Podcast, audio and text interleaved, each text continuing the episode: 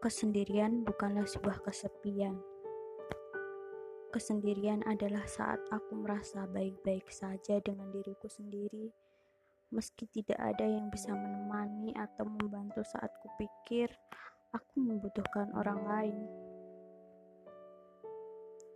Dengan kesendirian, aku lebih melihat, aku lebih mendengar, aku lebih merasakan diriku lebih dalam dan luas. Aku seperti sedang berkelana dengan diriku sendiri. Rasanya mengagumkan.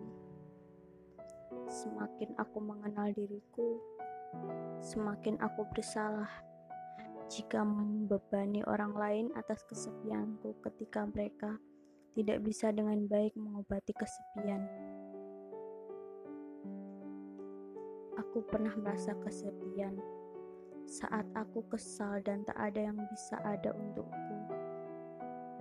Aku merasa kesepian karena ketika aku memiliki seseorang untuk bercerita, tapi tak mau mendengar ceritaku. Lebih parahnya lagi, ia hanya membuat gurauan dari ceritaku. Aku pernah merasa kesepian karena aku mudah tersentuh entah tersinggung atau terenyuh. Aku merasa kesepian saat kurasa orang-orang di sekitarku tidak memiliki pemikiran yang sama denganku. Aku kesepian saat hal-hal yang aku pedulikan malah jadi kurauan orang-orang. Aku juga pernah merasakan kesepian karena sepertinya orang-orang memiliki orang-orang yang menyayanginya, tapi sebaliknya denganku. Semua itu hanya membuatku semakin mengasihani diriku sendiri, dan kesepian yang semakin memburuk itu justru membuatku semakin pendiam dan semakin dijauhi.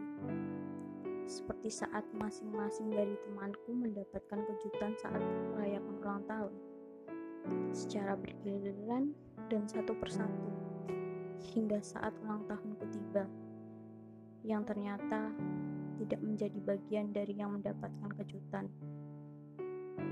Betapa menyedihkannya diriku. Aku hanya ingin disayangi.